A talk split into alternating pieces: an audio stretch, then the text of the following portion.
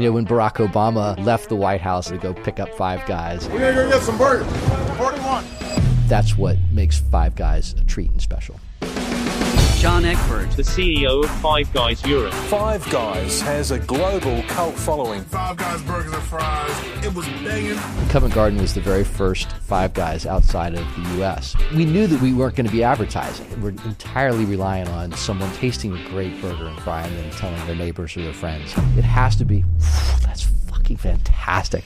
That Covent Garden location sold more than any in the world. It did, yeah, by far. I'm responsible for 225 restaurants now. How do you stop getting a little bit sloppy and complacent? We've actually gotten better. The key to that is As the CEO of a business that's gone through such chaos, when was your hardest time? So I had uh, two young children. The fact is that there were moments where they woke up and needed both their parents, and, and I wasn't there. Um, you'll hurt the people you care about in ways that you don't intend, in ways that you don't understand. So, without further ado, I'm Stephen Bartlett, and this is the Diary of a CEO. I hope nobody's listening, but if you are, then please keep this to yourself.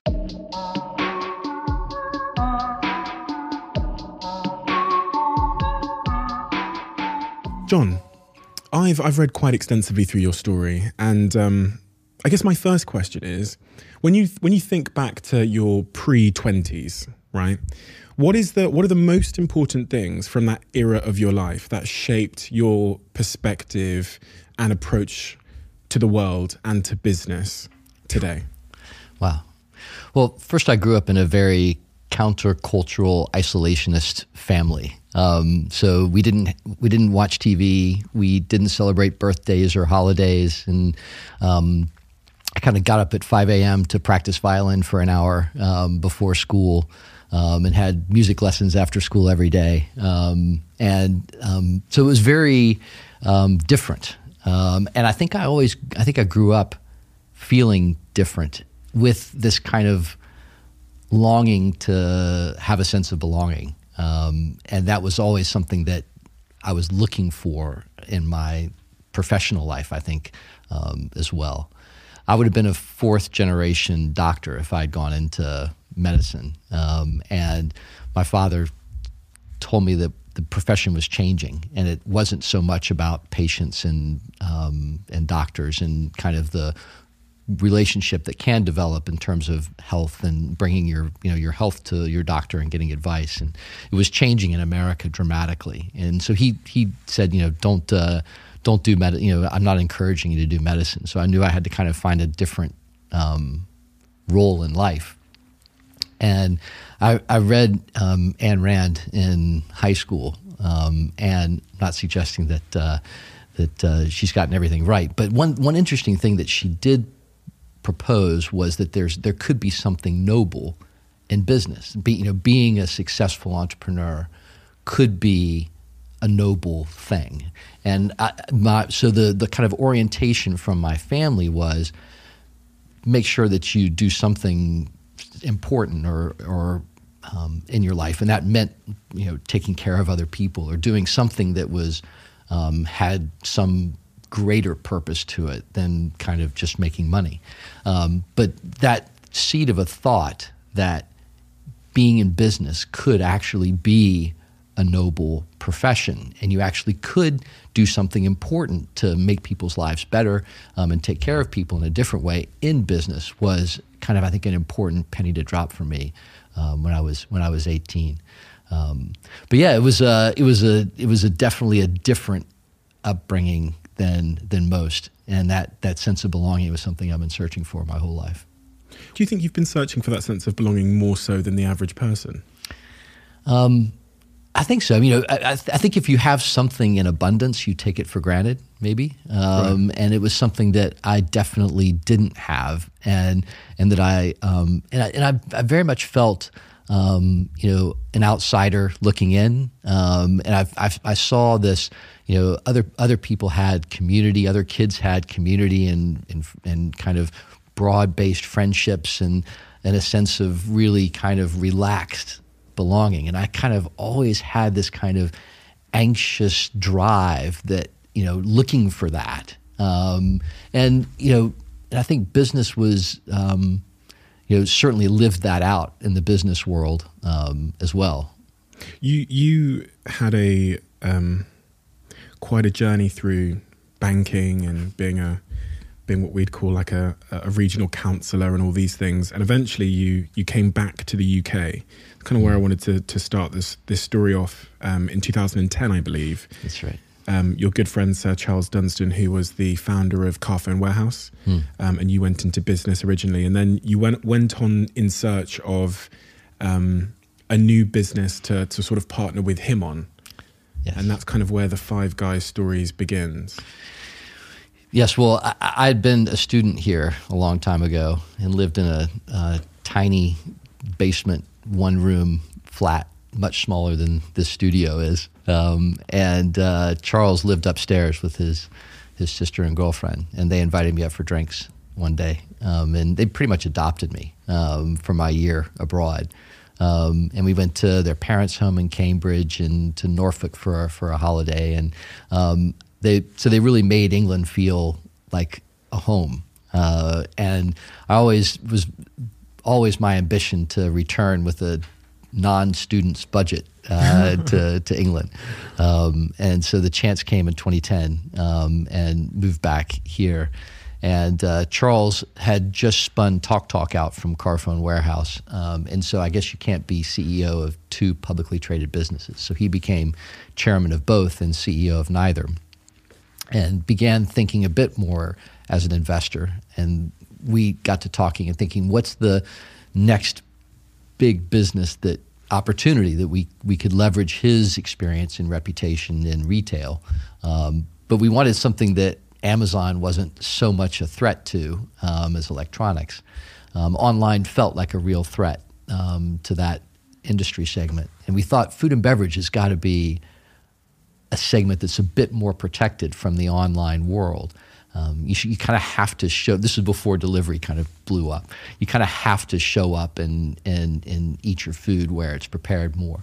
Um, so we thought that that would protect uh, you from the online competitive world. And but we didn't know anything about food and beverage. Neither of us did. Um, and so we went looking for a great concept that wasn't in the UK that we thought could bring that expertise. We could bring the um, kind of operational UK property knowledge and hiring practices and um, market knowledge, and partner with someone who would bring that food and beverage experience into the into the proposition. And we talked to so many U.S. concepts that weren't here, um, and eventually kind of collided with the Murrell family.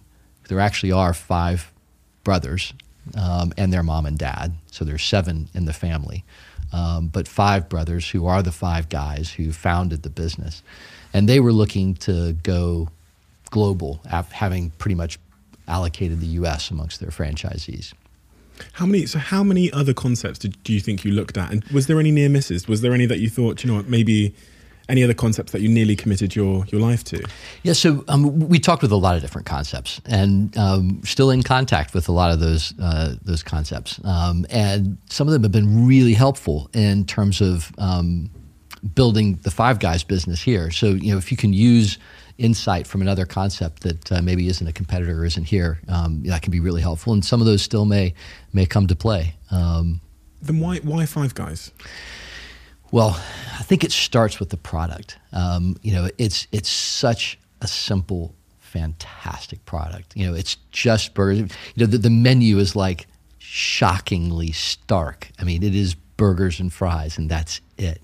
Um, and but it, you know, when you when you take a bite of a Five Guys burger, when you when you when you have fries that are cooked exactly right, it is it's magical. I mean, it's and it's fantastic. I mean, it's a world beating product, and that was that was I think you know there's so many concepts have had gone like broad you know like um, you know there's so many concepts in America where, like you can get everything in the in the menus like a Bible and you know you kind of flip through the sections. You're like how can they possibly be preparing preparing all this stuff at the top of the game? And um, and Five Guys was going you know completely against that which was you know everybody told the Murrell family you know you, you have to have a salad if you're gonna you know be successful you have to have you know c- chicken. You know you can't just have a burger on your menu. And they're like when we add other stuff to our menu, it just like blows our mind, and we don't we we lose focus on making a great burger. And so I think part of their genius has been focus. You know, we're going to do just one thing and do it really well. Um, I mean that that was the thesis for the founding of the business was if you're going to have your mom over and and make make burgers, you know, what would you do? You would buy the highest quality ingredients you possibly can. You'd make everything fresh. Um, that that was I think the Murrells were so far ahead of their time when they founded the business in 1986 um, because there's literally not a freezer in the Five Guys equipment infrastructure. Everything is obsessively fresh. And right before the, we, we, we signed the joint venture to bring them here, there was a study done that said the number one criteria that anyone across the UK looked for in determining where you were going to eat was, was the freshness of the food. And whether it was white tablecloth or at a fast food place, it didn't matter. That was the most important criteria. And that was like the Murrells thesis. That you know, nothing, everything had to be freshly prepared that day, or it went. Um, It's interesting because conceivably, it seems to me like they were very much at the right place at the right time. There was this macro change in public perception and awareness around food and what's going into food. Organic and vegan, all these kinds of these conversations around food started to emerge, which seems to have hurt a lot of big brands um, in a very uh, fatal way, whether it's in the sugar-based fizzy drink industry or whether it's in the fast food industry. Um, it's conceivable that the world could have gone another way. Maybe we could have doubled down on liking even faster food that was has more crap in it, right? yes. Um, so I just I just wonder how important you think timing was in in their thesis catching public that sort of public wave coming into shore. No, I think that's I think that's very I think you're very right about that. You know, the, the our fries have three ingredients in it: potatoes, the peanut oil we cook it in, and a dash of salt. Some of our competitors, you know, have like 16, 19 ingredients in their fries. And you're like, what do you? What else could there be in, in fries? You know, so from our perspective, our you know our our fries start as potatoes in the beginning of the day. They're hand washed, hand cut, um, and then twice cooked to a very specific standard um, and you know just keeping it again just keeping it simple um, and I think I think it's very much um, I think they, they they positioned themselves in front of a tidal wave without without knowing it um, and that that trend of freshness um, I think was a huge um, a huge win for the family. I think the other thing that they did which was very early on trend even early from when we found it here in the UK was customization. Um, and having something exactly the way that you want it. Um, we have 15 free toppings, which means that you can have every burger 250,000 ways just by the combinations of those those toppings, um, and everything is made by hand just for you. We don't cook anything until Stephen walks in and says, you know, this is the burger that I want. Um, now the challenging thing is is that as soon as you've placed your order, there's 249,999 wrong ways to make your burger. Um, so the customer ser- one of the, one aspect of customer service is getting that right the first time. Um, but customization was new. I think. I mean, in America, you know, it goes back to Harry met Sally and the way she ordered her salad in the you know in the restaurant. Um, you know, is um, you know an example of how Americans want things just the way they want them. Um, but I think that's been a newer thing to Europe. You know, they like the chef should know. You know, chef, tell me how I should order this, um, and saying no, no, no, it should be exactly the way you want it. Um, and I think that trend is the, certainly the millennials are very much onto that. You know, I want it exactly the way that I want it. And Five Guys is really ready for that. The whole machine is like. Um, uh, I liken it to putting a, a, a Ferrari engine on top of an ox cart and then racing it around a track. So we're very old school, very analog in our product in our production. It's very manual. Um, everything's handmade, um, and yet we can do you know a four thousand pound hour um, out of uh, you know of Oxford Circus making you know burgers and fries. Um, you'll see kind of 25, 30 people running around madly behind uh, an open kitchen um, making your food. I think that was the other secret because Five Guys doesn't advertise, so there literally is no way for us to tell a, someone who doesn't know Five Guys what we're about or you know what makes us different or special. Um, we're entirely relying on someone walking into the restaurant seeing how the food is prepared, tasting a great burger and fry, and then telling their their neighbors or their friends, you know, hey, look, you've got to you got to try this. Um, so having an open kitchen where you can see that freshness and the customization, I think, has been part of the um, success of the business. It's almost like there's a set of really strong values underpinning the business, and the, the business has been reverse engineered. Maybe not even reverse engineered, because when it's the case of a founding family still running it, I'm sure it all comes sort of intuitively to them. But and, and so in hindsight, we look at it and go, "That's the point of genius. That's the point of genius." But it all comes from these underlying values. One of those is about the freshness of the ingredients and it all being very real. So of course the kitchen would be open, right? Because you've got nothing to hide. Yes. But in hindsight, you go, well, you know, that's that's genius. Well, no, it's it would be strange to, to hide away the kitchen in such a context. But um, that that particular point about the kitchen being open at Five Guys is very different from all the other fast food restaurants that came before Five Guys that dominated the high street, where hmm. you would order the burger and then something would go on in the back, Yes. and then you'd get this thing wrapped up given to you. Yes. I've also seen this trend with all these fast salad outlets where they put all of the vegetables, the carrots and the, the cucumbers on show in front of you as if to say these are the carrots that are going to go into your salad. Yes. And it's more you don't really you don't think about it as a customer that much, but somewhere subconsciously it's re- it really really matters, right? Yeah, no, I mean, I think you know part of the the original founding of the business, um, Jerry Murrell picked a very obscure location. Um, and said, "Look, if we can make this location work, we know we have something." It almost was like a speakeasy, um, you know, we're like you know, knock three times, and you know, someone will open the the slide window, and you know, you give the secret word, and then you come in. And so, Five Guys kind of had a little bit of that kind of coolness factor of like, hey, let me tell you about Five Guys. It's amazing, and you know, you, maybe you haven't heard of it, certainly haven't seen it on TV or on the radio, but it's amazing. And if you you know come find out, so you know when Barack Obama left the White House in his limo to go pick up Five Guys and for his office, you know that was you know a, a great example of how of course you know everybody knows who he is and that's kind of like a megaphone but that's how five guys was discovered. That's how five guys built its business was one recommendation at a time. Um, and i can remember covent garden was the very first five guys outside of the us and um, we'd spent a lot of money paying for the bar that was there to leave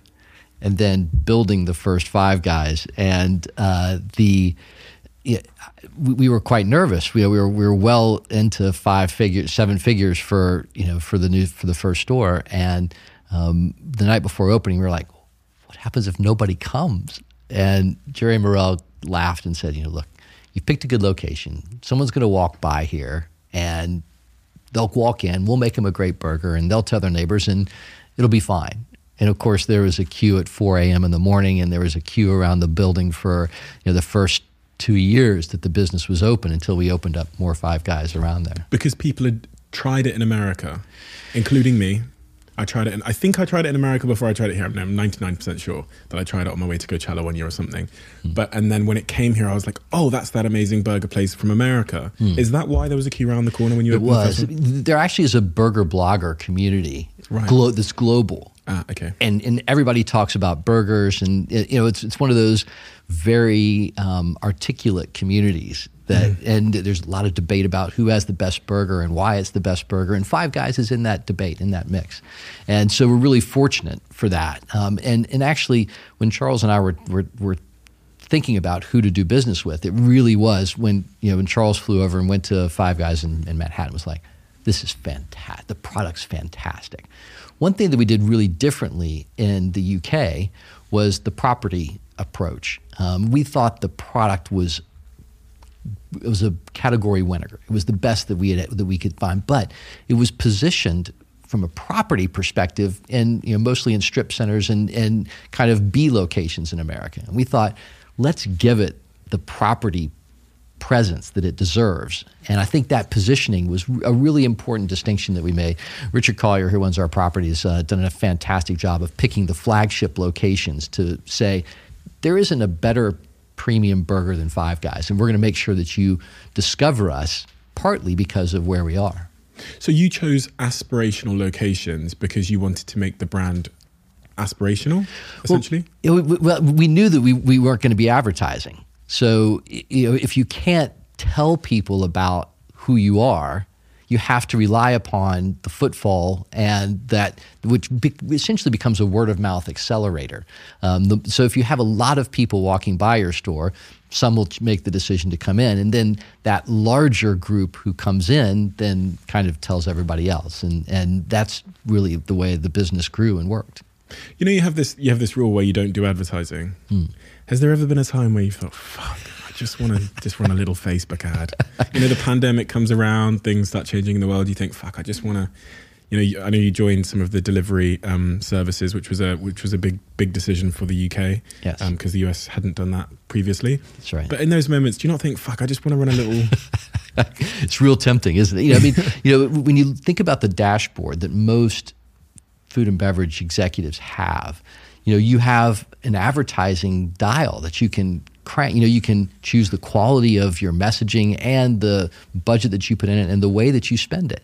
And all those dials are gone and off the off the table. So, you know, it, it does focus you on the things that you can do, which is making great burgers and fries, hiring people who, who are passionate about it. Um, you know, kind of back to the whole people thing. Um, the, the people who are in the store make such a difference. Um, you know, food fundamentally is about passion. We all have, you know, you, you remember the great food experiences that you've had and you talk about them and it becomes part of your you know, if you're on holiday having great food is part of that experience and um, having a passion about food is so important and, and, and having you know i'm responsible for 225 restaurants now um, and 8600 people a day get up and put on a red shirt and go into work in a five guys and whether those people who are actually shaking fries and grilling burgers care about the product that they're making, the food that they're that they're cooking. That's all the difference because all we have is the customer eating a great product. It can't be good, right? If a customer takes a bite of a burger and goes, "Huh, that's really good," th- that doesn't move the dial. Nothing happens. It has to be, that's fucking fantastic. You know, I'm going to go tell somebody who else, who, who do I know who likes good food? I'm going to tell them about a burger or a fry, you know, the fries at Five Guys. It has to be that level good. And you only get that level good with people who pour their passion and their care into the food that they're preparing. And having that many people care about, a, about burgers and fries is the, you know, I think the, what makes it successful. You know that that sort of psychological device that's making people want to tell their friends. Do you spend much time thinking about exactly why that is? Like, what is the why would I care if I've had a great burger? Why would I care psychologically to tell my best mate about that burger? What is it doing for me? That's next level thinking, Stephen. Okay, Um, and, and and and actually, is is the I, I, one thing we have been able to do is to encourage the Murrells to widen their thinking a bit. Um, and delivery was a great example of that, where um, they opened up a store near the Pentagon, and a general called up Jerry and said, "I'd like a thousand burgers at you know noon." And uh, you know Jerry bought a big sign and, and hung it up, "No delivery," and put it on the side of the building. Um, and you know the thesis was right, which is that our burgers and fries taste best right off the grill. You know, it's the best food experience you can get. Um, but we convinced him that actually it wasn't just your cheap local um, you know guy who was delivering food. It was actually really high quality food and more and more people were actually looking for really good food delivered. Did he come and try it here? Yeah yeah. From delivery? Yeah yeah absolutely. Before it went to delivery? before it went to America for sure. Um, But we convinced them that all of the better restaurant concepts were were actually heading towards delivery. And so, gosh, five six years ago now, we we started we launched delivery in the in the UK, and it, and it really worked. Um, it kind of became about twenty percent of our sales, and they saw that, of course, it's not as good as right off the grill, but it actually is a good product, and people like it, and it and it can work. And and if you work with your delivery, and you have a commitment from your delivery partner to take care of the food as it's transported to the, to the customer, it can really work. Um, and we did a lot of stuff like you know telling people to you know pop, tur- turn your oven on 200, pop the fries in for you know just a couple minutes. It'll really you know liven them up before you eat them. Um, so they saw that it worked here and they picked it up. And of course, during the pandemic, it was our lifeblood.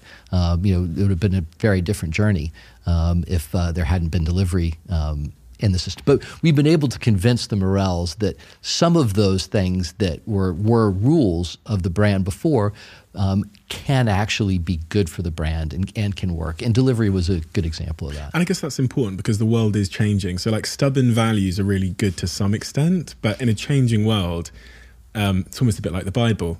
You have to be able to look at the thing again and go, huh. Yes.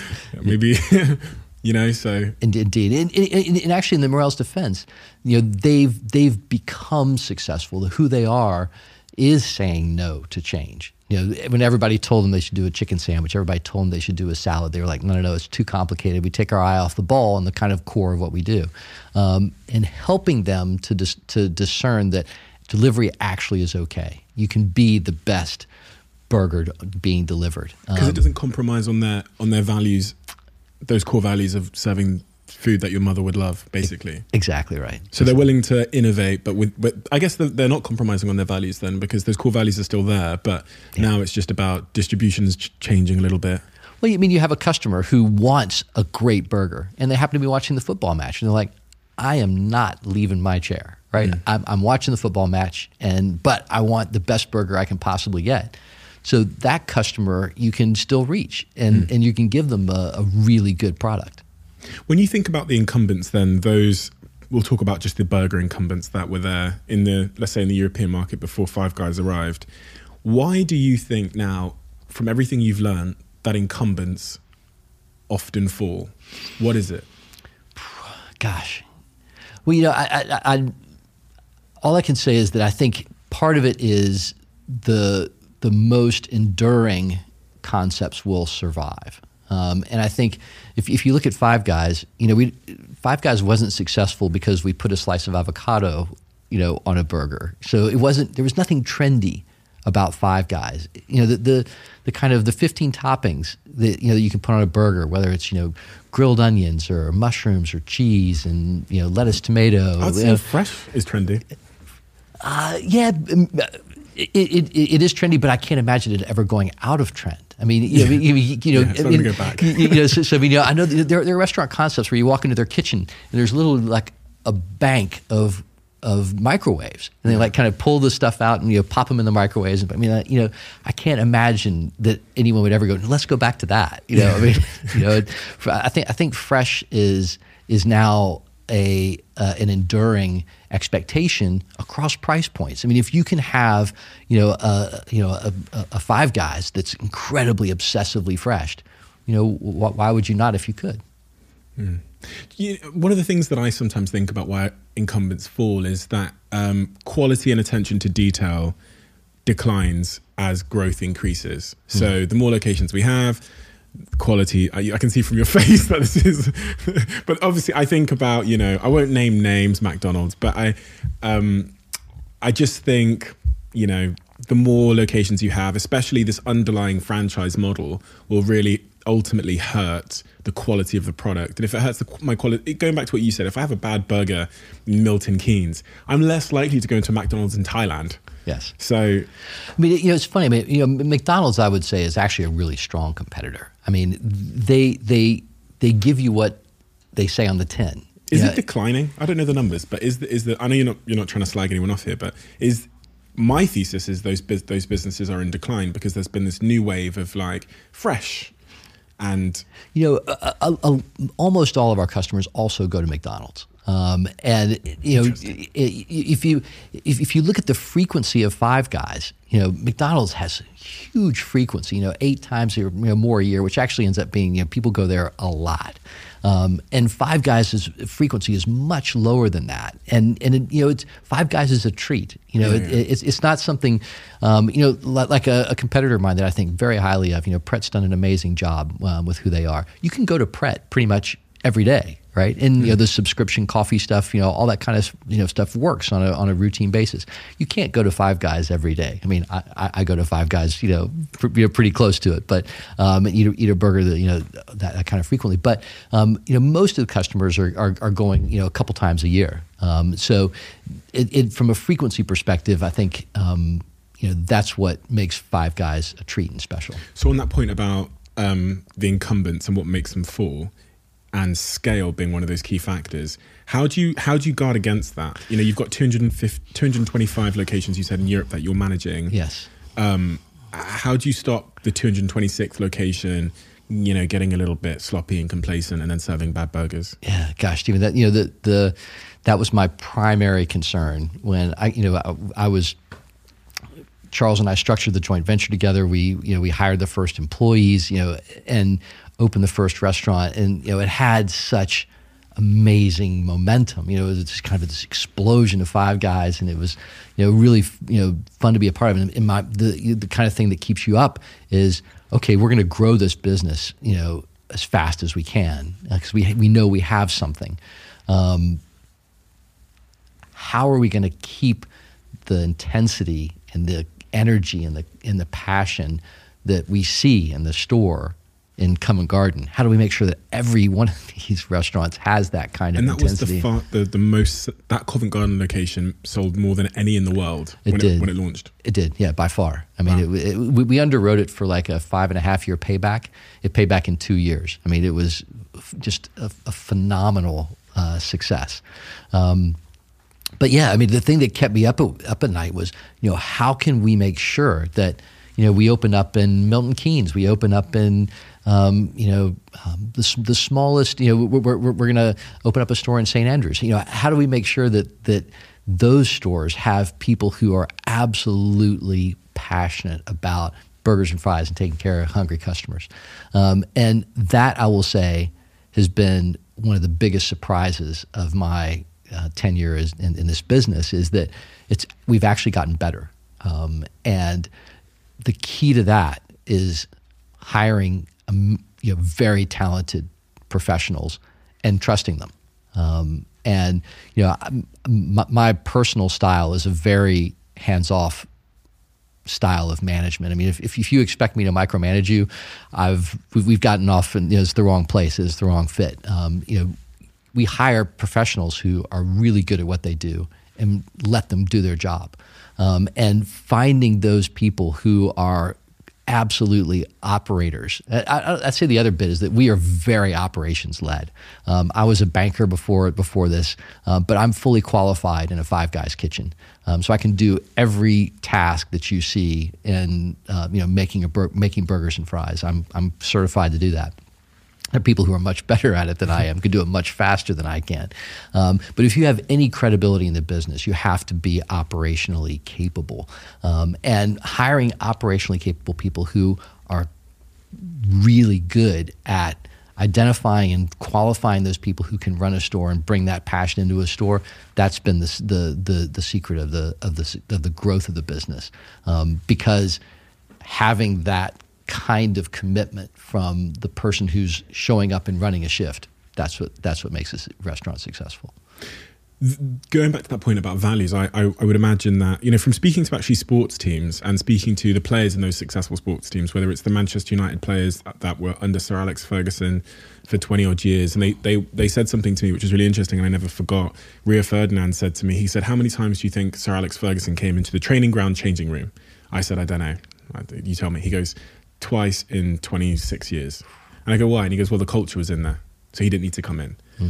and it spoke and then he told me about when he moved to another football club and in that same training ground changing room they're all bickering and talking about how much they're being paid and like slagging things off hmm. whereas sir alex ferguson never needed to walk into that room because the culture was already in there Yep. and it made me think about how you know to keep the specialness of what made you successful at one location when you have 225 those values and that culture must be so strong so if i'm a, if i'm starting at five guys in a management position today what are you saying to me to turn me into a five guys disciple Well, I mean, I guess the, we do actually have values that we identify with inside the business, and hiring right is essential. I mean, there's so many talented food and beverage professionals who are really good at their job, but who are a terrible fit for us. Um, and so, being able to find those human beings who work in a Five Guys. So, a general manager works in the restaurant with customers, with crew, making burgers and fries, taking resolving problems and issues. There's not a laptop job in a in a, in a Five Guys. Um, so someone who's looking for kind of you know, kind of ice skate above things and, you know, not really getting your hands dirty. That's not the right fit for us. So I guess the first thing we did was, you know, when we opened up, nobody knew who Five Guys were. So we had to beg people to work for us. Um, and of course, that that's always a, a, a mistake. Um, you, we hired a lot of the wrong people, and you have a lot of churn early on trying to find what that right fit is. Um, and so I remember it was a really important decision we made where we're essentially going to invert the equation. And we said, you know, Five Guys is a really hard job, and it's, it's probably not for you.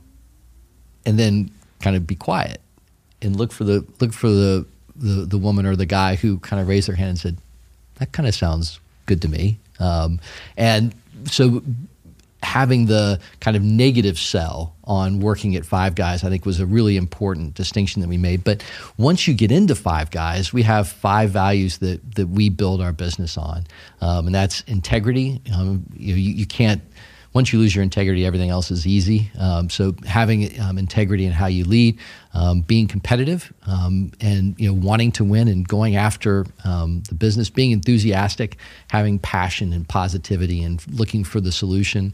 Um, family oriented, taking care of people, having a sense about um, the human beings who are on your crew and the hungry people who are coming into your store and treating them like family, then getting it done, um, not overcomplicating it. Our business is, of, you know, our menu simple, our business is simple, but it's really hard.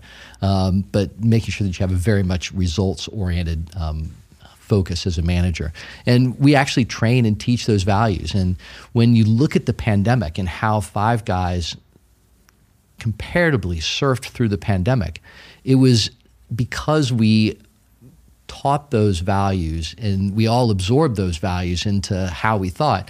And then when you know you had to be agile and, and nimble and flexible, you knew what, what the what the objective of the business was, and all the managers just beautifully adjusted their business to reflect the opportunities that they could take. How um, how do you go about instilling those values in team members um, beyond beyond the day when they're hired? Is there is there certain things you're doing every quarter? Is it daily emails? Like what is what are the, the touch points where you're using them as an opportunity to say this is who we are? By the way, yeah. Well, I think the first thing um, was a, a, a, a, card from a deck that you that you played was we, we launched an app um, right like within a, a, week of the pandemic falling. We had been planning to have an uh, an employee oriented app, um, but we launched the app um, right when the pandemic struck, we were like, we have to be able to communicate because we were, none of us knew what was happening, and being able to be in direct touch with every human being in the business was such a um, a great tool. Um, and we immediately had like massive down. I mean, it, it, was it was universally kind of accepted as a way to communicate with inside the company, um, and it allowed. So I, I, was recording something pretty much every day to say, you know, here's what's going on, here's what the rules are, here's why it's going to be safe to come to work, here's how we're going to protect you and your family and the crew and and the customers in this environment, um, and being able to have that direct line of communication to the whole company was really powerful. Kind of cut through a lot of the the fear and um, and uncertainty about it. One. Um, two is that we uh, we've now we're now investing massively in learning and development. Um, we 75% of our managers are promoted internally. Um, so these are people who have joined us. We have people who have joined as crew and gone on to be district managers, area managers now. So that kind of career opportunity um, is fantastic. So if you're ambitious, if you have you know career goals, come to Five Guys because we're growing and we're, we need your talent to, to grow the business. So being able to, first of all, we know that that internal development is kind of the best path to, um, to, to growing inside of Five Guys and having new leaders for all the, the restaurants that we're opening. We've got to invest in the young people who are joining Five Guys um, and teaching them not just burgers and fries, but how to manage how, to manage people. Um, you know, there's so many different kinds of people that it takes to make a restaurant work. How you communicate with one crew member may be very different from how you communicate and motivate with another one. And giving our managers tools for how to connect with all different kinds of people um, who work for them is, you know, an important investment that we make. Before the pandemic happened, um, I, I think I said a lot on this in this podcast, and just generally that my single biggest learning, being a young entrepreneur starting in business, and then making all the mistakes, and then getting a little bit more mature, was the importance of talent. And I always say that by definition of the word company, the definition of the word company means group of people. It took me too long to figure that out because when I started, I was 20 years old. I, you know, you just hire your mate here. Well, 18 years old, I started my first companies. Hired, you know, my, my friend here. I met someone at a rap event. I was like, you can be my marketing director. Went into Prada, met another guy. I was like, you can be the head of our accounts. It was just that kind of whoever was willing, right? Right. Great people. Exactly, probably who I needed at that phase. But for the next phase, you need to um, I learned that you need a different caliber of person. And really, I should have been a bit more ambitious from the jump, if I'm being completely honest. Hmm. Um, and so now I reflect on it and think, damn, in fact, every company is just a recruitment business hmm. at its core. Like hmm. if I had hired Steve Jobs, I would have and bound them with the right culture and values. Yes. I would have had an Apple, right? Yes. I would have made an Apple. Yeah. How important do you think it is um, to hire the best people, and how how do you go about that? What is the the strategy? Yeah, well, first of all, I think we had the benefit of seeing the success of Five Guys in the US. So Charles and I had a conviction that even before we opened the first store, of course, we were nervous when we opened it, but that we we thought we had a tiger by the tail because we thought the product was fantastic. Um, so we were able to assemble people who were proven to be really good at what they did from the outset and kind of like across the board in the senior management team. So Julie Spear, who's my head of operations, unbelievable. We, we, we wouldn't be where we are without her. Richard Collier, who's head of property. I mean, he opened up 2,400 stores for Carphone Warehouse all across Europe. Really ex- established professional. Those two are were essential. We would never be where we are without those two individuals. But then, kind of driving that all the way down to the you know the the the, the first crew person who you hire in a, in a new in a, for a new store hugely important because they're actually going to be making the burger and fry for for the customer who walks in there. And you know I think that you know it's probably an urban myth but the Shackleton story about you know putting an ad in the paper for his you know South uh, uh, South Pole expedition you know it's going to be dangerous and risky. We'll probably you know we may not come back alive but if we do there'll be glory that kind of negative sell, um, I think was a critical point for us where, you know, Five Guys is a really hard job, huge expectation, physically demanding job. Um, it's not for everybody. And, and, you know, stating that, being confident enough to say, look, you know, you, are a very talented human, you know, professional in food and beverage, but you're just not the right fit for us. And being the confidence to say no in that regard, that was hard. But I think that was a real turning point um, in the business for us. What about firing people?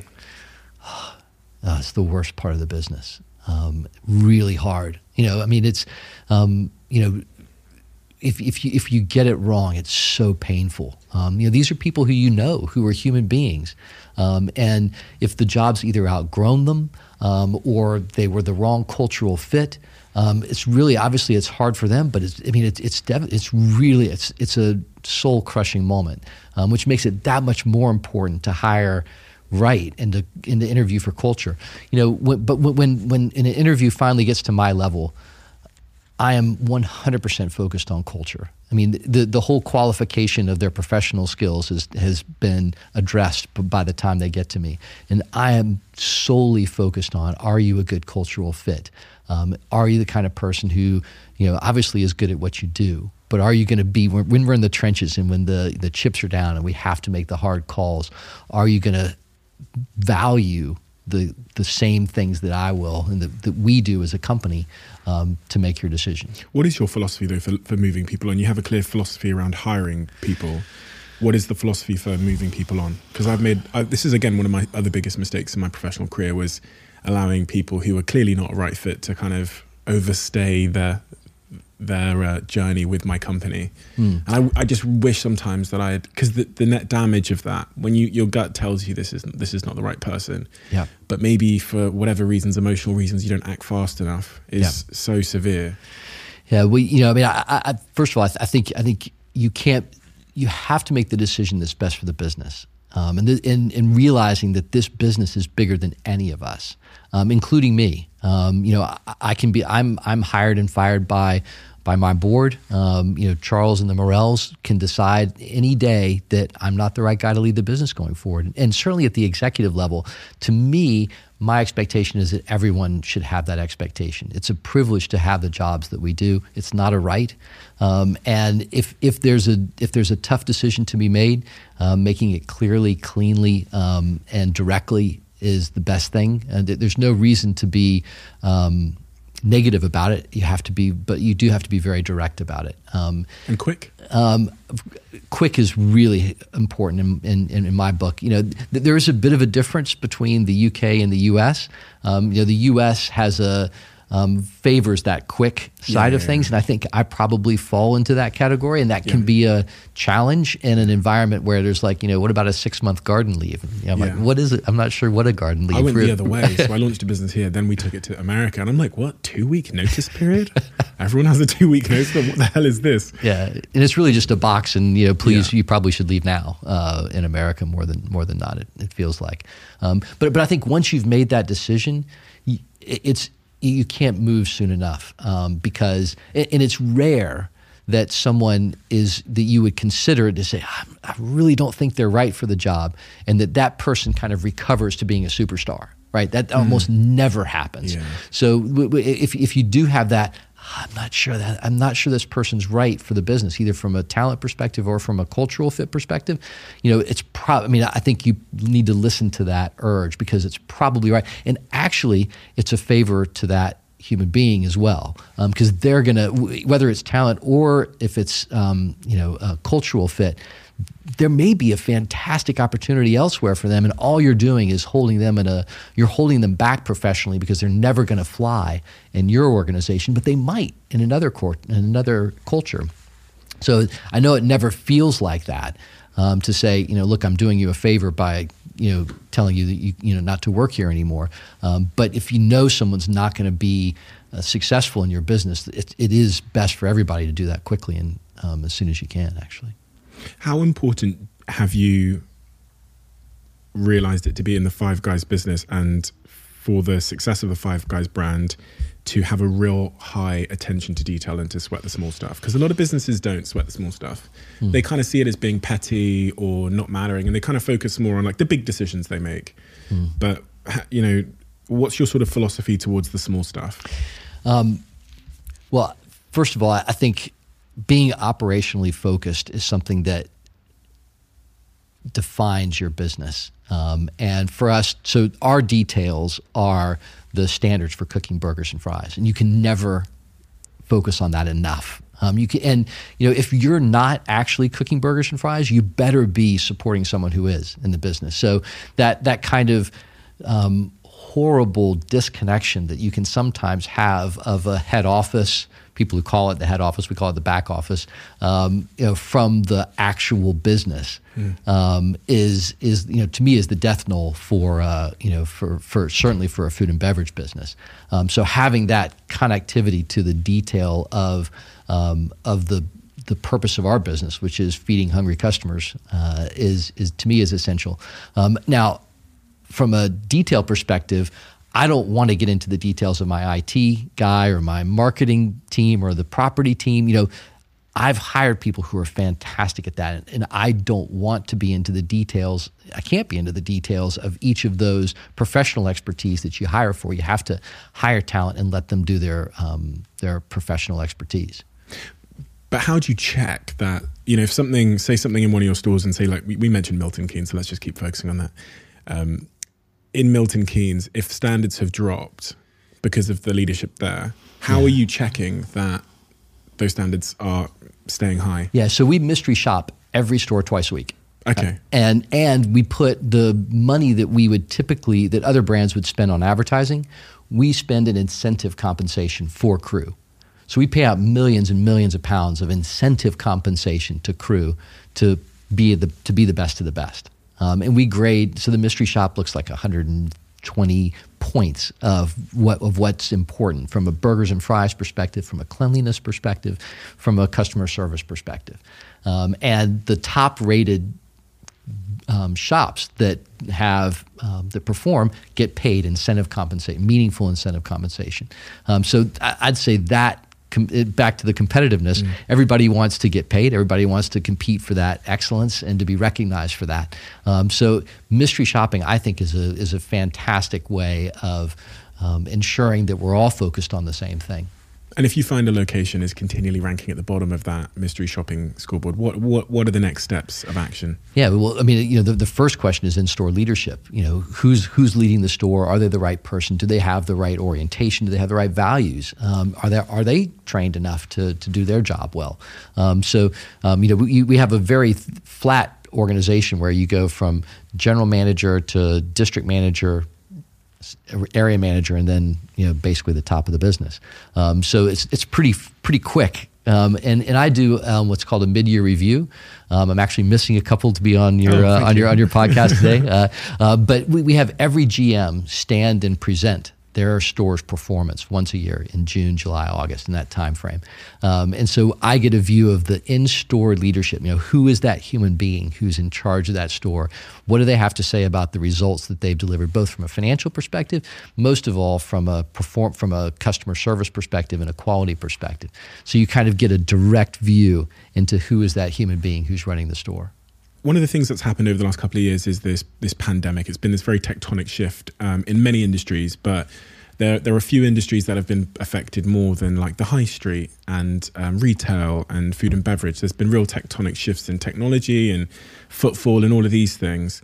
Um, as the CEO of a business that's gone through such chaos, how do you maintain your own personal calm within all of that chaos because it is just never ending. And we were talking before we start recording. You've gone from a pandemic to inflation issues to this sort of great resignation and a and a you know talent crisis as they're talking about. All of these things happening at once. You're a human being in the heart of that.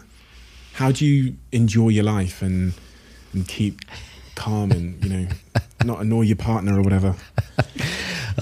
Yeah, I- I'm sure I do all those things. Uh, I'm sure. I'm sure I, I don't keep calm all the time, um, and that's okay. Um, you know, I think just as we in the business try to keep things simple, um, focus on burgers and fries.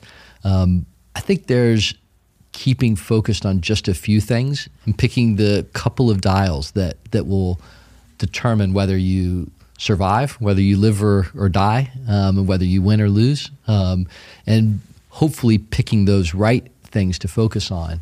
Um, I think is the way I try and and and manage myself as a CEO. Um, you know, I think it's interesting. You know, the the moments that I consider to be the most intense and the most rewarding as a as a leader um, are the human ones, where because I'm CEO, um, people have to explain what's going on in their lives, um, and those moments are just rich gold for me as a human being. Where someone comes to me and says, you know, I have I've got a parent who's suffering from dementia. I have to you know have to spend some time looking after that, and um, or you know I, I've, I've I've had a loss and I've got to figure out um, you know how to manage that that loss, and and and those human connection points are um, are and, and actually that kind of feeds back into our family value, um, you know, where we and, and as a CEO, I have my a, a smaller direct report community that I have to take care of those human beings. And, I, and my my view is that if I can take care of those human beings, they'll they'll do their job and take care of, of their human beings. So recognizing that it's not you know it's not all dollars and uh, pounds and, and pence. It's not all um, you know KPIs that you can manage. It's not quarterly earnings. It's the human beings. And if, if you focus on them, um, particularly on the vulnerable moments when they're most um, upset, when they're most um, at risk, um, and being able to say, yeah, you know, take a week, take a, you know, what, what, what you need as a human being is important for the business because I need you, I need your professional acumen, but I need it focused. So being being sure that they're all right in those moments, I think is uh, um, gives me the satisfaction that I'm looking for from the job of of, of chief exec. Um, my dad was a psychiatrist, um, and you know was obviously clearly focused on mental health and well-being, and you know from a chemical perspective, um, and you know realizing that whatever whatever chemical, I mean, obviously, I'm sure he did important work in that regard, um, but you can at work you have the ability to either build up or tear down someone's mental health. And being able to provide an environment where someone's mental health is protected and um, perhaps even tended to, um, I think is a is a powerful um, it's a powerful thing for me as a as a leader. And and I, and, and hope and what what I see is that that approach carrying out throughout the business. So that style of leadership um, is you know is is contagious as a value in the business. So you know if if someone's in distress um, in in a crew. Um, you know the, the the shift will suffer, and you have to take care of that person who's um, in distress, um, and um, understand them, and and see what it takes to build them back up, and to provide them the support and security to to be effective in their job. Um, What about your mental health? When was your hardest time my hardest time, in, in your five guys journey? Yeah. Well, um, I was uh, I went through a very painful divorce um, and uh, went through something called leave to remove, which I wouldn't wish on my worst enemy. Um, it's the essentially it's the right to have your children taken out of the country. So I had uh, two young children um, who um, w- the court system approved leave to remove, um, which allowed my ex to, to take uh, my kids back to America, um, which was um, incredibly painful. Um, and my whole um, view of myself, my definition of who I was, um, changed. I thought I thought of myself as a, a you know great partner, good husband, good father, devoted father. You know, I was in politics back in America, um, was involved in my community and uh, church leader and um, and businessman. And I thought, you know, all these things are who I am, and essentially all of that was, uh, you know, a, a, a quite a large bonfire of vanities. Um, and that was a real dark dark moment for me. Um, and there were there were days when Five Guys was the one thing in my life that was stable and that I could hold on to, and that really pulled me through um, a very difficult, dark time uh, personally. How long did that that process last? Um, I, that's part of the UK challenge. It took years, um, better part of two years. Um, we're in that process, um, and then um, you know trying to um, rebuild those relationships. And thankfully, I'm in a, a, an amazing place with my kids now, and have you know accepted that they that that we have had a more adult relationship prematurely, but now that they're both at university um, it feels more normal um, now, and um, those are hard fought, hard hard won, recast relationships, um, which you know were really important, are important to me. Um, but was I was the thought that they were at risk was um, caused just enormous anxiety, and and living with that kind of anxiety on the personal side, having a having a place where um, you know things were more um, predictable was um, and being able to work in that way and provide for them um, was uh, you know a, a real um, yeah really helped me through. When your kids are essentially taken away to another country, and you you've got this huge responsibility of running this big business, how do, how does that impact your ability to show up every day professionally? Yeah. Well, I mean, it, it, was it was it was really complex for me because I had a non-compete back in the U.S. for the business that I had sold, so I couldn't just relocate back to America and do my job. Um, so it felt like a, a huge catch-22 because I had these court-ordered financial obligations, and the only way that I could really fulfill them was to keep doing my job here. Um, so Court ordered financial obligations is in the separation costs and stuff that you have to pay to your partner. Yeah, exactly. Um, so it, it felt like a catch twenty two. They were allowed to leave, but I had to provide for them, so I had to stay. And so it, was, it, it felt like a um, kind of a indentured servanthood for a bit. But um, you know, being able to um, to focus on um, on a, on the important job that I had actually was enormously relieving because I knew that for you know 10 hours a day, you know, 12 hours a day, whatever, whatever it ended up being, that I could actually do something productive that I knew I was good at, um, that made a difference for them, um, and that um, was it, it the, the, the anxiety of, of being separated, I, I could set aside for a few, you know, for those hours in a day, and that was really helpful. Um, it, it, it, it could have absorbed, just kind of overwhelmed me, um, but work was able to. Um, it was it was a place where I could where I could escape from that. Did you see uh, uh, your motivation fluctuate? Often, when we have these like pretty substantial life events, there's an initial period where getting out of bed in the morning is a little bit more difficult. It's almost like someone has messed with your why, your reason to get out of bed, and your sense of purpose. Yeah. So you always have to. I've I've learned from my own experiences that you have to spend a little bit of time. You're almost faking it to get to get the drive back. If that makes Hmm. Yeah, sense. no, of course. No, well, you know, I told you I got up at 5 a.m. when I was a kid and practiced violin for an hour before before uh, school. And what I mean, I, I was never a great musician, but what I did find was that if you did something every day, you actually could get better at it, maybe even more than competent. Um, and I think it was something like that that just in me, you know, said, you know, get out of bed, do the next, do the next thing, um, and something, things will change. You will. I, I called a friend of mine who'd been through a, a similar um, situation, um, and he said, you know, just keep showing up. You know, uh, you know, texting my son every day, calling, you know, every day. Um, being as present as I possibly could, um, and you know, it, obviously it's imperfect um, and it's deeply upsetting i'm sure to them as well as as well as to me um, but doing as much as you possibly can uh, to be available and in touch um, and and then you just have to trust um, trust something that it'll be okay Trust something. As in, just trust life that it will. No, I mean, you know, I, I, now we're getting very personal, Stephen. But uh, you know, I, I, I believe in a higher power. Um, I, I don't, I don't pretend to understand it, um, but I think there's something much more powerful than I am in the world. Um, and what, what I will say is, is that it helped me to see the world in two camps.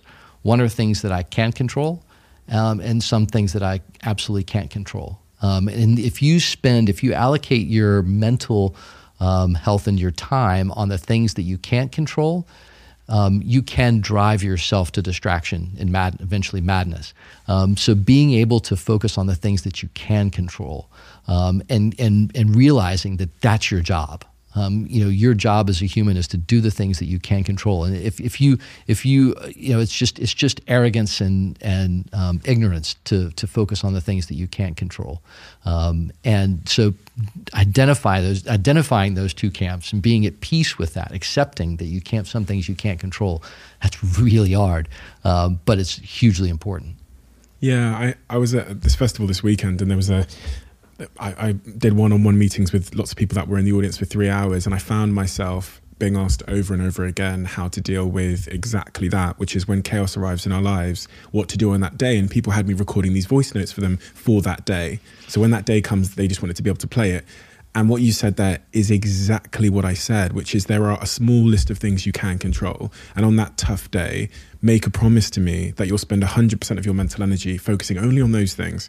Because you can't, because obviously, yesterday, focusing too much on that tends to lead to depression, as I think the Lao Tzu, the philosopher, says, focusing too much on tomorrow and the things that are yet to be in your control will also cause a lot of anxiety. So, really focusing in on today, I think, is just phenomenal advice in terms of um, A, it's the thing that's most conducive with a successful outcome, but B, it's also the thing that's most conducive with having a healthy mental state in total chaos.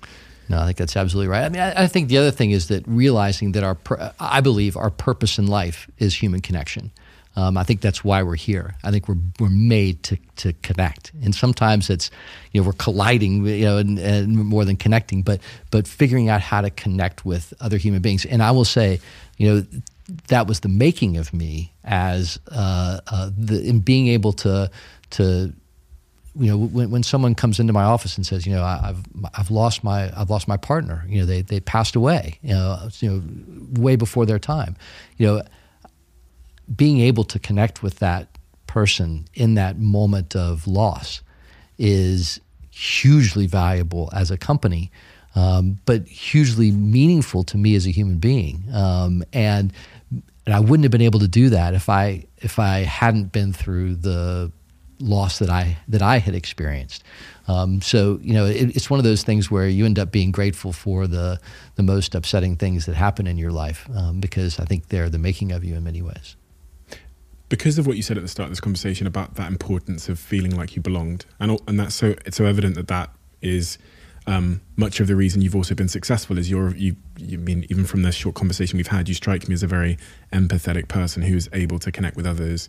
Um, that moment must have been presumably even more difficult because your sense of belonging in that moment was was taken from you to some degree. The family unit, right? No, for sure. That was that was a yeah that was a defining moment. Um, but now you know the thing about about Five Guys is that you know we have these 8,600 people who get up every morning and have this shared vision mission to make great burgers and fries for hungry customers, um, and I get to be a part of that. And you know, I get to be a part of this larger community that that, has this, that, and, and that you know, winning in business feels fantastic, right? I mean, it, it's a real, it's a real high. It's a, it's a, um, it, it, it's a drug, and it's an addiction. And being a part of a community that had that, that's accomplishing this thing. You know, we were the we were the eighth fastest growing business uh, in 2016, I think, in the UK, and the fastest growing food and beverage business. And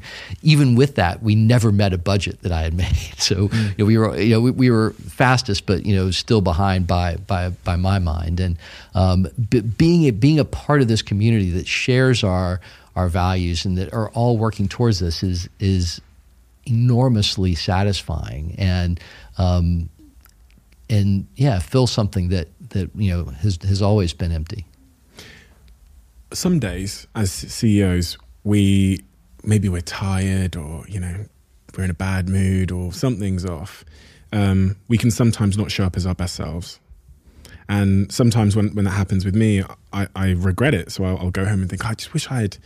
I wish I'd handled that situation differently. Do you, do does that happen to you a lot where you think, oh, fuck, I wish I'd been in a better mood or I'd slept more today or something? Yeah, Julie tells me when uh, Who's Julie? Julie, my head of ops, she comes in and says, "Yeah, you really fucked up that meeting." That Oh, was really? that, was. Um, but but but actually having um, having somebody who, um, you know, t- to me, the, the the one of the worst things that can happen are these um, you know emperor has no clothes where you know where the where the where the where the, the, the most important powerful person in a business has blind spots that you know everybody knows about and somehow you you know you work around um, and and that's just hugely dangerous as a business um, and having people who can come into your office and go John, that, that was, you know, that comment was just way out of line or really unhelpful. You know, you, you now have people thinking like this. Is that what you wanted?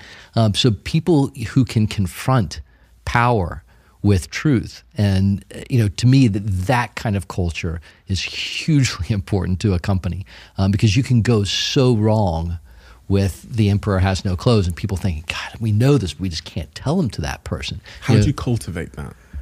Because I I imagine a lot of CEOs and a lot of team members that work for a CEO think, oh, there's no way I could go to my CEO and tell him that was wrong or he shouldn't have said that. How, What- or she shouldn't have said that. I think publicly owning your shit um, is is really is really helpful um, in that way. You know, so so showing up at the next meeting and go, hey, you know what? I said this to the last meeting, and that was just really wrong. It was off, and and uh, you know, I was I was off my game, or you know, I didn't think it through, and you know, and it should be the opposite. It should be the opposite of that, um, and and you know, showing that you can respond to that kind of challenge I think is is is important as a, as a leader. And then you give everybody else permission to do the same thing. You know I mean you can change your mind. You're allowed to change your mind. You're allowed to be wrong as a as a fallible human being too. Um, and and confessing that it's powerful. That confession there, when I heard when I heard that example, what it actually says to me as well is that as a CEO, you care more about the correct answer not being right. So that that might be confusing when, as because of the way I said that. When you come stand in front of your team members and say, "Do you know what? In hindsight, I actually got that really wrong, and I, I fucked up." What you're actually saying is, my number one thing as John is to be is to find the right answer, not for me to be correct. Yeah. And it's like, and it's a really, it's really refreshing to hear that you're in search of truth and the correct answer, not in search of validating your own, um, your own opinions and yourself, which, uh, as you say, creates that culture of humility where hopefully others around them will go, I'm also wrong in this situation.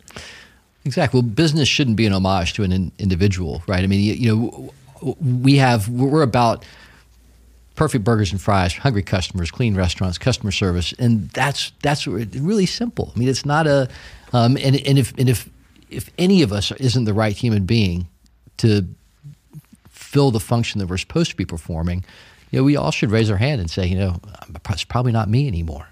How do people give? Um, do you have a system in which people at Five Guys could give that are working there in the team could give critical feedback safely? Yeah, so I mean, we, we do have kind of like the scheduled uh, annual conversations. Um, I didn't often. Uh, you know, it was kind of in my, you know, in my, in my don't micromanage. Um, you know, it was just kind of like you know, people will come to me if they, you know, if they need to, and I think that that probably was wrong. Um, and you know, saying, look, we're going to have a dedicated time, and and really you know, I, I don't, I don't like fill out a form where you know, so you did well in this and poorly in that. You know, uh, we don't, I don't do that. You know, um, but I sit and say, you know, let's talk about what worked and what didn't, both from you know, chance for you to tell me what didn't didn't work, but also for us to talk about what didn't go right. You know, and and worked you know this year for you. Um, and you know, what do we do to fix that? You know, how do we how do we make it better? Um, so I think having a set time to talk about that actually is a good idea, and I've I've taken that up reluct- somewhat reluctantly, but now um, enthusiastically. You, you, much of this conversation is centered around um, Five Guys' sort of central philosophy of really, really caring about the customer, and you, you, talked a little bit about how each store has mystery shoppers that come in and, and make sure those standards are maintained. Um, is your objective now to push the standards up even further, or is it to maintain the standards? No, I, I, I, well, well. First of all, I think you know I'm responsible for Germany, France, Spain, Portugal, UK, and in each market has a little different national temperament. Mm-hmm. And figuring out what constitutes good customer service is a is a bit of a nuanced thing in each given market. Give me an example of the difference. Um, you know, d- does does someone want to be checked back on? You know, so, so they're, they're, you know, if someone's sitting there eating their food, you know, and they're kind of like one of the things we talk about is first mover advantage. You should have your head on a swivel, looking around for people who are looking for a solution to a problem with their meal. Um, and I'm sure you've had that. You know, we're like, you know, I'd like some, you know, like, I'd like some extra topping or sauce Ketchup. or something, and you can't get anybody's attention. And so, teaching someone how to how to be in tune with a customer who's looking for help, and that's very culturally uh, dependent. Um, the, someone can communicate that very differently um, in you know in, in the different markets. One of the things I've been thinking a lot about because I had that exact problem recently was I was in a restaurant, it was very busy, and I feel like I spent 15 minutes like trying to get someone's attention to try yes. and get some ketchup. Yes. Um, the food goes cold. I'm like, you know, then I start eating it. By the time they've come, but you really wanted that ketchup, yeah. right? It's like the really, and it's gone before. Then I asked for the ketchup, and I've eaten it before the ketchup. So I just have a bowl of ketchup and no food. Um, and I was thinking, I sat there in this restaurant in in Spain a week ago, and I was thinking, if they just had an iPad on the table, I could have pressed a button and they would have known and they would have and it would have helped them because I'm sure they want to help me they just weren't aware. Yeah. And I would have got helped faster. Have you not uh, considered implementing more technology in and in the place of um, human beings? That sounds pretty brutal but it's just the truth no I mean technology is part of the solution it's certainly I mean and actually probably your phone is already there, and mm-hmm. and there's got to be a way to make your you know, this communication tool that you already have in your hand hooked up to an effective way inside the restaurant. Now, more and more young people expect technology to be part of their journey. Um, and their securing of the things that they want and need, but there there are also people who are you know completely opposed to that. Um, you know, we are we are a very analog brand in that sense. Um, I think that there's more openness to technology than there ever has been before. So we did curbside service, um, which essentially is like reverse Uber, where we can kind of track your car as it approaches, and we can prepare your food as we see the countdown for your arrival. And so the the the kind of perfect scenario, which we often get, is where you drive up and the fries have just come out of the the fryer and shaken and salted and ready to go, and and it kind of like comes together beautifully at the at the right moment. So the, you, absolutely, we should use technology to meet the customer's needs and to address those people who want to who prefer technology to and also we can't be everywhere and be perfect in every, mm-hmm. you know in terms in responsive. So yes technology will be a part of that interaction going forward. It's somewhat caught between two generations, I imagine, because I was in Nando's the other day, and the first time they've told me, "Oh, you can just order from the QR code stuck on the table," Right. and I imagine my my dad might not like that experience. yep For me, it was convenient. I was like, "Oh, perfect, great. I don't have to talk to anybody." Typical, you know, millennial Gen Z, but Well, and, and, and we should be able to adapt for the for the customer um, because they're and they're human beings who who, ab, who actually view customer service as not having to speak. Right? I, I really just want to stay in my own world and and you know press a button and and and get exactly what I want. Um, and you know we should be responsive to that. How much do you think the the structure and the way that the business, the foundations of the business, in terms of it being a joint venture with the Murrells as opposed to a franchise, and generally the philosophy towards what you're building and how long that sort of time horizon is, has impacted the product and therefore the customer and therefore the success of the company? Well, I mean, I've, of course, my experience is incredibly biased because all I've ever known is the company owned model. Um, and so the franchise model is genius and it really works and there's a power power to it and you can become really strong as a franchise and franchised business. Um, it's really worked well for us. Um, you know, we wrote, you know, whenever you whenever you form a company and whenever you form a joint venture, you kind of have all these rules and you know governance and how to make decisions and bro. We, we've never even referred to it once over the past 12 years. Um, so, you know, the having nothing but building a profitable business has been fantastic for me as a chief exec because I knew that my shareholders were completely aligned, um, and we would never have made the decisions that we did, particularly from a property perspective, um, without being a joint venture. As a franchisee, you wouldn't have paid the premium to be to buy a 10,000 square foot property on the Champs Elysees in between the Louis Vuitton corporate headquarters and the Abercrombie and Fitch global flagship store. Um, and there's Five Guys. It's amazing. You know, it's it's it's it's the, probably the most high profile visible Five Guys apart from the one that's in the Dubai Mall. Um, So th- that property strategy was definitely influenced by the structure of the deal, um, taking those high you know high investment property uh, decisions to reposition the brand um, uh, you know as, as premium as we could get it. And it's still running like a family business at its core. Yeah. It's still making those very value focused decisions as opposed to making decisions for the stock market or the quarterly earnings report is not a pressure for me at all. Um, you know, the, the the family meets every Tuesday and talks about the the future of the business.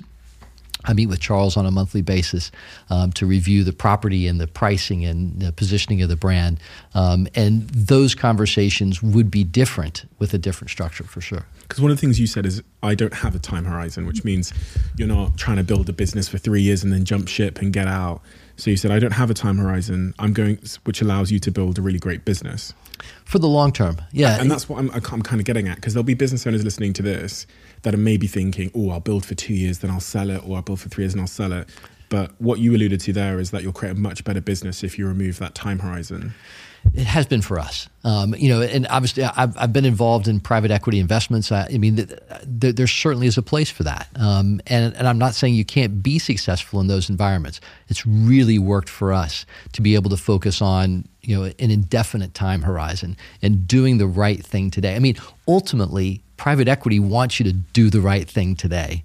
Um, and whether it plays out next month, next week, next quarter, I think the sometimes the interpretation of the urgency of the investment window can be misinterpreted to make urgent decisions rather than the right decisions. And I think it's up to this to some degree, it's up to the chief exec to say, wait a minute, you're you're all focused on the wrong thing just right now. We could do this, which is going to make more quarterly earnings next quarter, and I'll make my budget.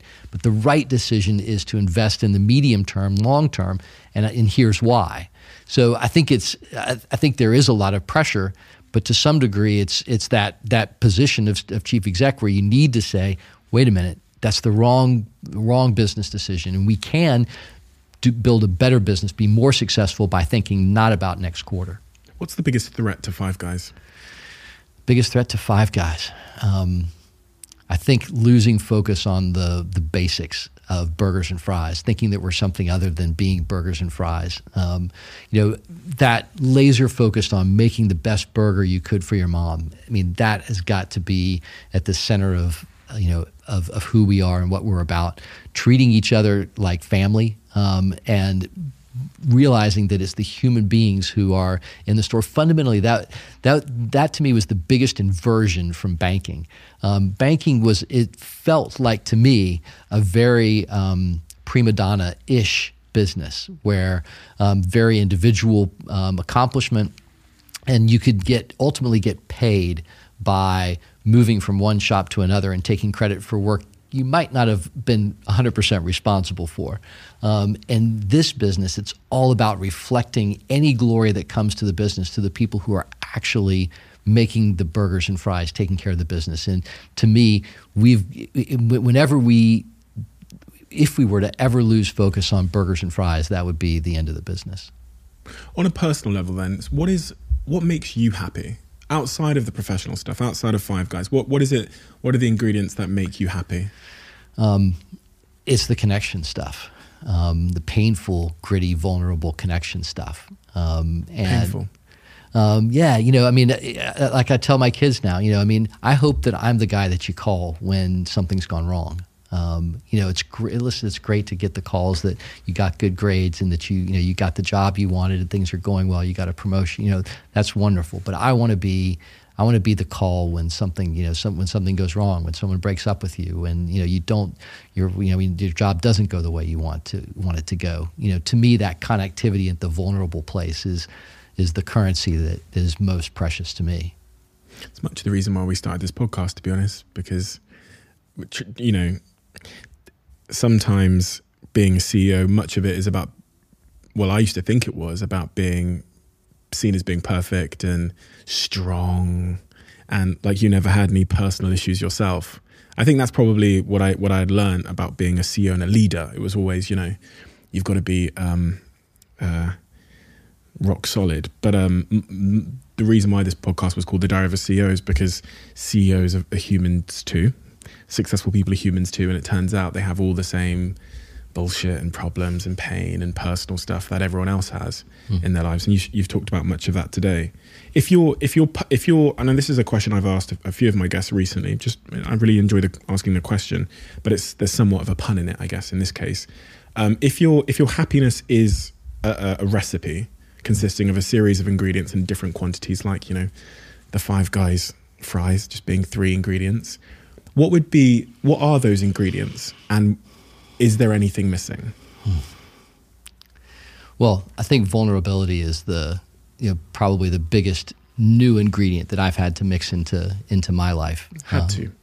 Yeah, I mean, uh, you know, I think I think the being separated from my kids forced a you know forced me to re- relook at everything, um, and I think also um, realizing that I have massive blind sides that I don't see, um, and that I I have convictions about the way I think and my intentions, but actually there's a huge sea of unconscious motivations that I that I'm unaware of, and purposefully so. Right? We we we build our our mental defense constructs to deny the unconscious motivations, but that actually drive us.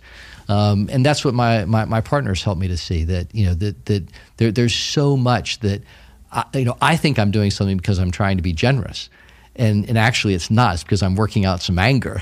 and, mm-hmm. and I don't want to admit that, you know, I, I want to be the good guy. Right. Um, and, and being able to see that shadow side of yourself and to acknowledge that and to, and to even embrace that and to say, it's okay. That's part of me. Um, and, you know, that's really, um, that's been the hardest bit for me in the past couple years. But um, I think probably the most um, the most valuable. What did you find in the shadows? Oh, gosh, all the stuff you don't want to see about yourself. That you're selfish. That you're um, that you. I, I think you know. I grew up thinking that I couldn't express negative emotions. You know, I couldn't be angry. I couldn't, you know, I, and and but that goes. I mean, of course you get angry. All human beings do. But and that goes somewhere. and if you if you stuff it somewhere, it comes out in the worst ways at people that you love and care about, um, and in ways that you're probably that I'm not even aware of.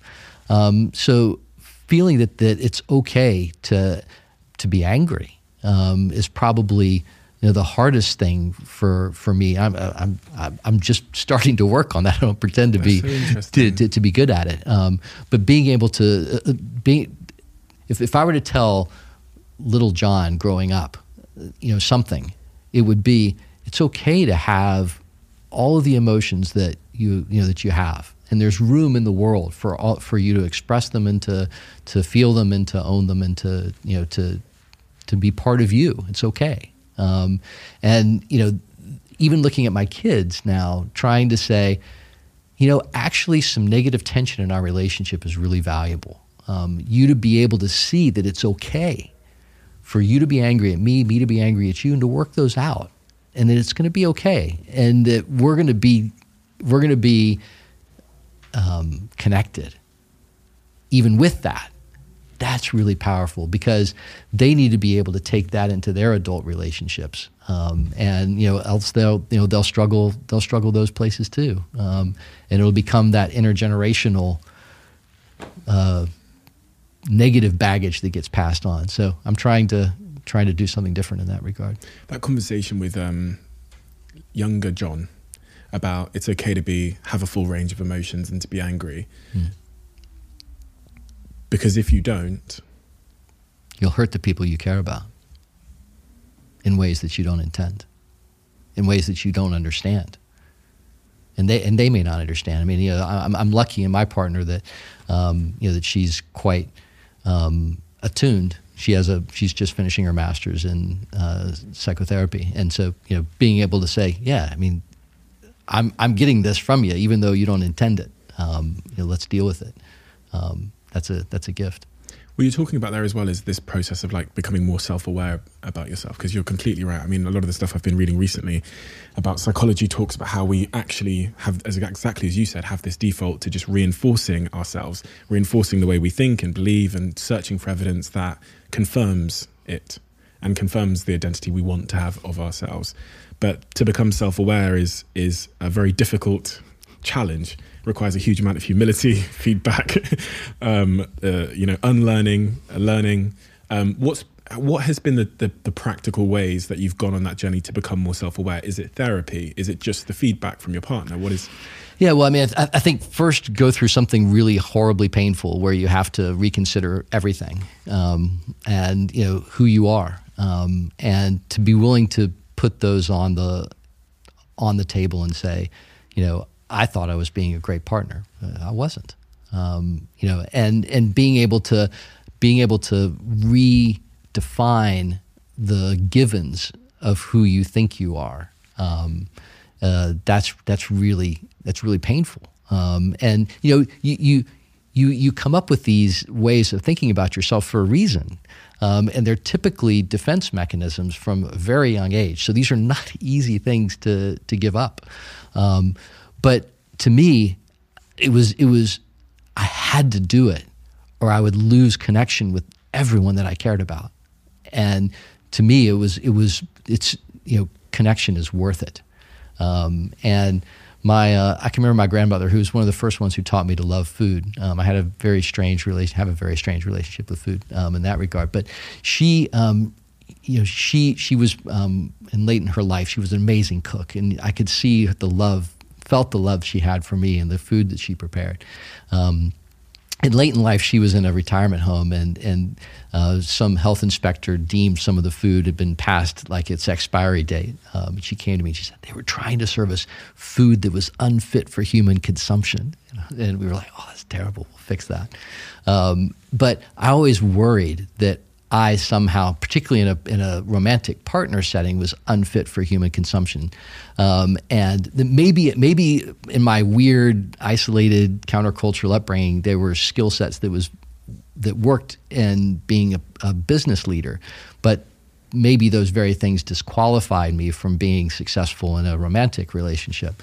Um, and so overcoming in, in overcoming that sense of being unfit for human consumption um, in a romantic setting is uh, you know that's hard. And was that causing some some form of self sabotage in the romantic context? inevitably, inevitably. Um, so, um, and being able to, in, in being able to go back and accept the negative emotions, um, you know, it's not up to anybody else to express my anger for me. That's up to me. Um, should be up to me, um, and I should be able to spontaneously experience that in real time and express that in appropriate levels. Um, that's that's uh, that's my to do list. Have you been too much of a nice guy? Is that? I'm like, I'm trying to Uh, some maybe sometimes, but yeah, I mean, therapy is therapy is great. I, I highly recommend it. You know, uh, it, you cannot overinvest in your mental health, and that that comes from you know someone who grew up with a psychiatrist for a dad, um, um, and maybe maybe like you know the cobbler's kids don't have shoes. Um, you know, I think uh, you know now I'm, I'm, I invest heavily in my mental health. There's there's an unlimited budget for for that.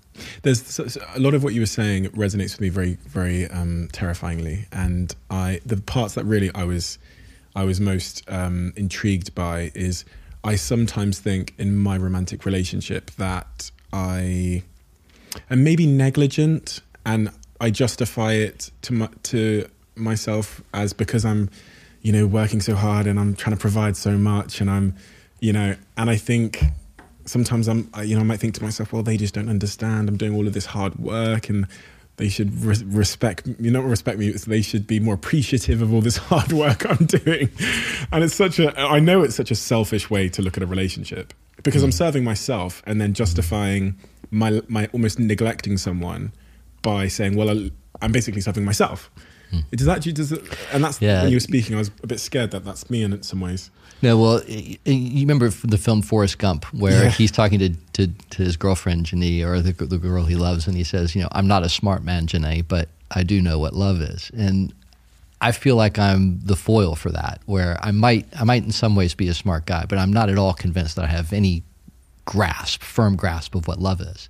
Um, and, you know, w- what, what is love? Re- what does like authentic, real love look like? And it's probably not what I try to give my partner sometimes. You know, I mean, you know, actually understanding what what she wants. You know, I mean, sometimes I'm I'm giving, you know, some imaginary, you know, construct what I think they want, and then saying, well, you know, you should have that, uh, rather than pay, really paying attention and going, you know, what is it? What is it that makes you understand and feel loved and known and appreciated and valued? And I want that's what I want to do. Um, Did you not see that growing up at all, or were you just not taught it? Taught, you know what I mean? Because sometimes you can see it, but not know what's actually going on behind the scenes. So you can see, oh, they look happy, but not know.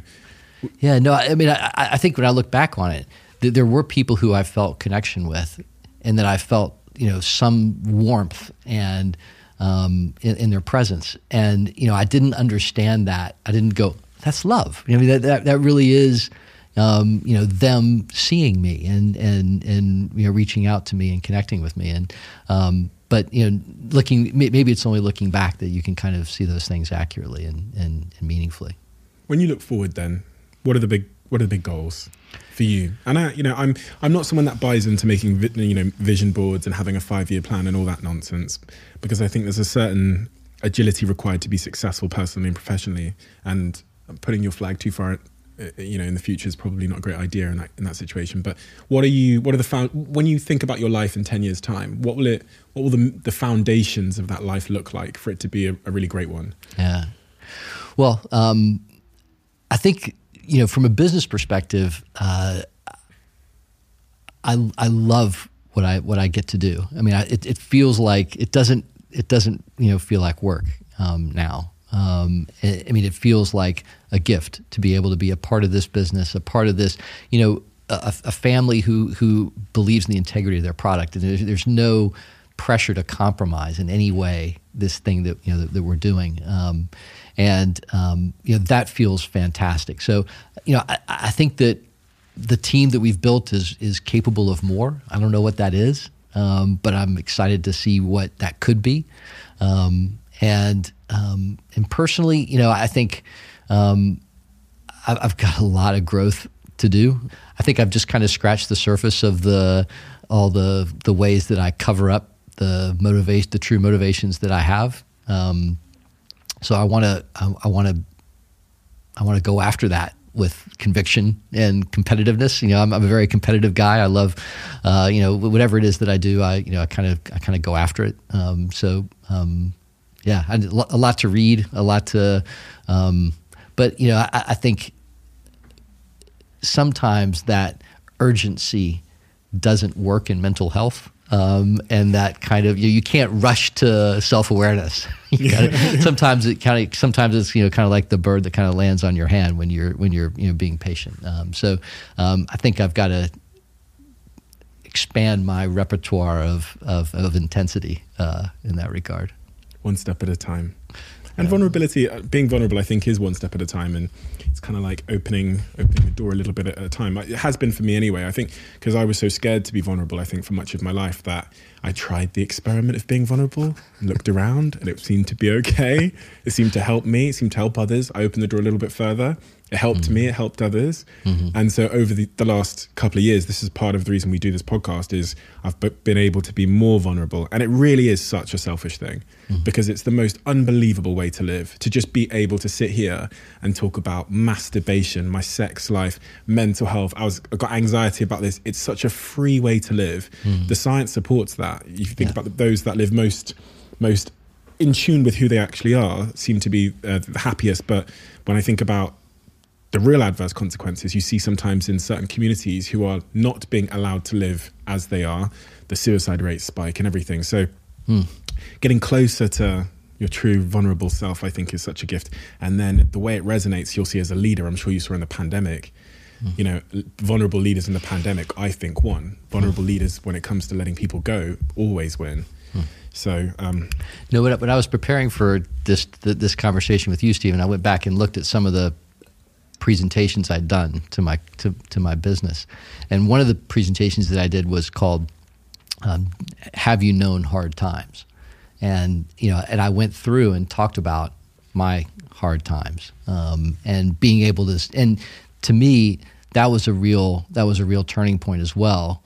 Um, saying you know it's okay. it's not only okay. It's it's it's really important for to to acknowledge that we've all had really hard times that like break you apart as a human being and you know make you make you question everything. Um, and that's okay here. Um, and that was a um, and, and and then the feedback that I got to say that that was that that was you know that was a positive thing. Mm. that was that was amazingly uh, um, yeah fulfilling.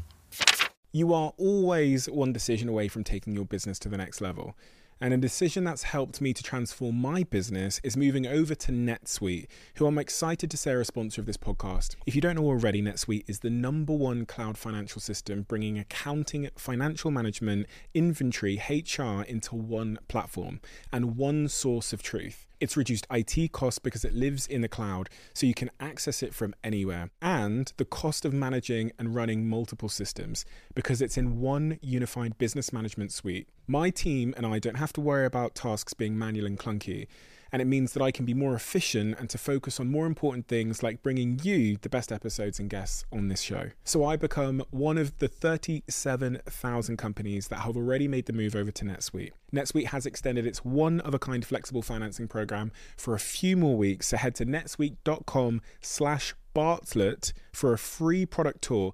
Back to the episode. Um, we do have a closing tradition on this podcast where the previous guests ask the next guest. I mean, you've done your preparations. Yes, so I'm of course. sure you yeah. know. Um, and I don't read it until I open the book. So the question is, ooh, who is the person you'd most like to say sorry to, but haven't?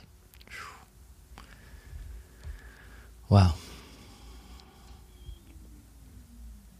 I've got a pretty long list. Um, I would say, um,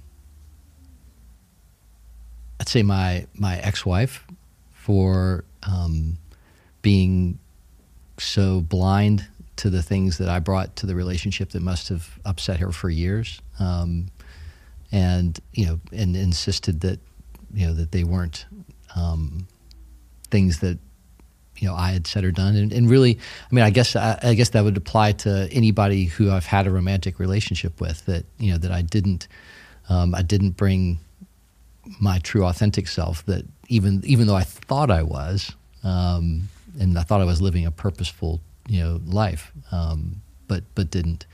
Um, but then I'd also I, I guess I'd say. Um, um,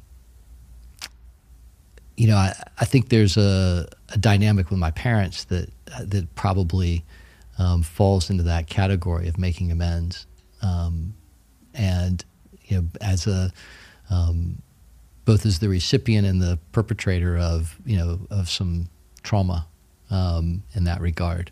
Um, and then I, I, I guess I'd, I'd, have to say uh, to Hayden and Lucy, my kids, for um, you know for the for not being there in the moments when they needed me. Um, and you know, I, I, can blame the UK court system as much as I want, but the fact is that there were moments where they woke up and needed both their parents, and uh, and, and, there, and I wasn't there.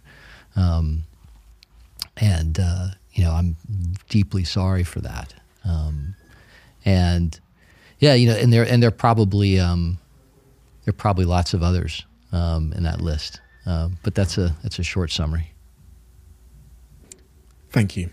Thank you for your time today. Thank you for your wisdom as it relates to business and the story of Five Guys, which is just tremendously inspiring. And I, it's always such an honor to get to speak to CEOs and operators that have been part of disruption and really underpinning and sort of really unpicking how they've gone about that. That's so immensely valuable to me, and I've taken so much away from from that in terms of the simplicity, in terms of detail, in terms of putting the customer first, in terms of the importance of talent and this negative hiring concept, which I'm going to adopt in all of my companies.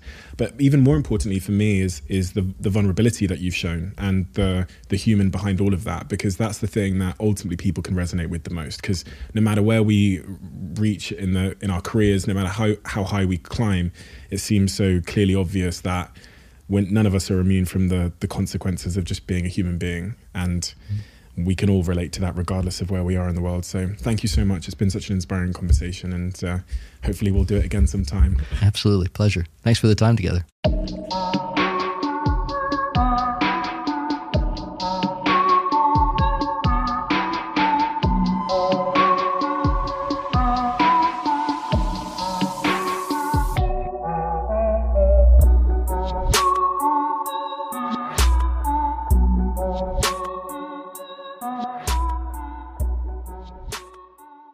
You are always one decision away from taking your business to the next level.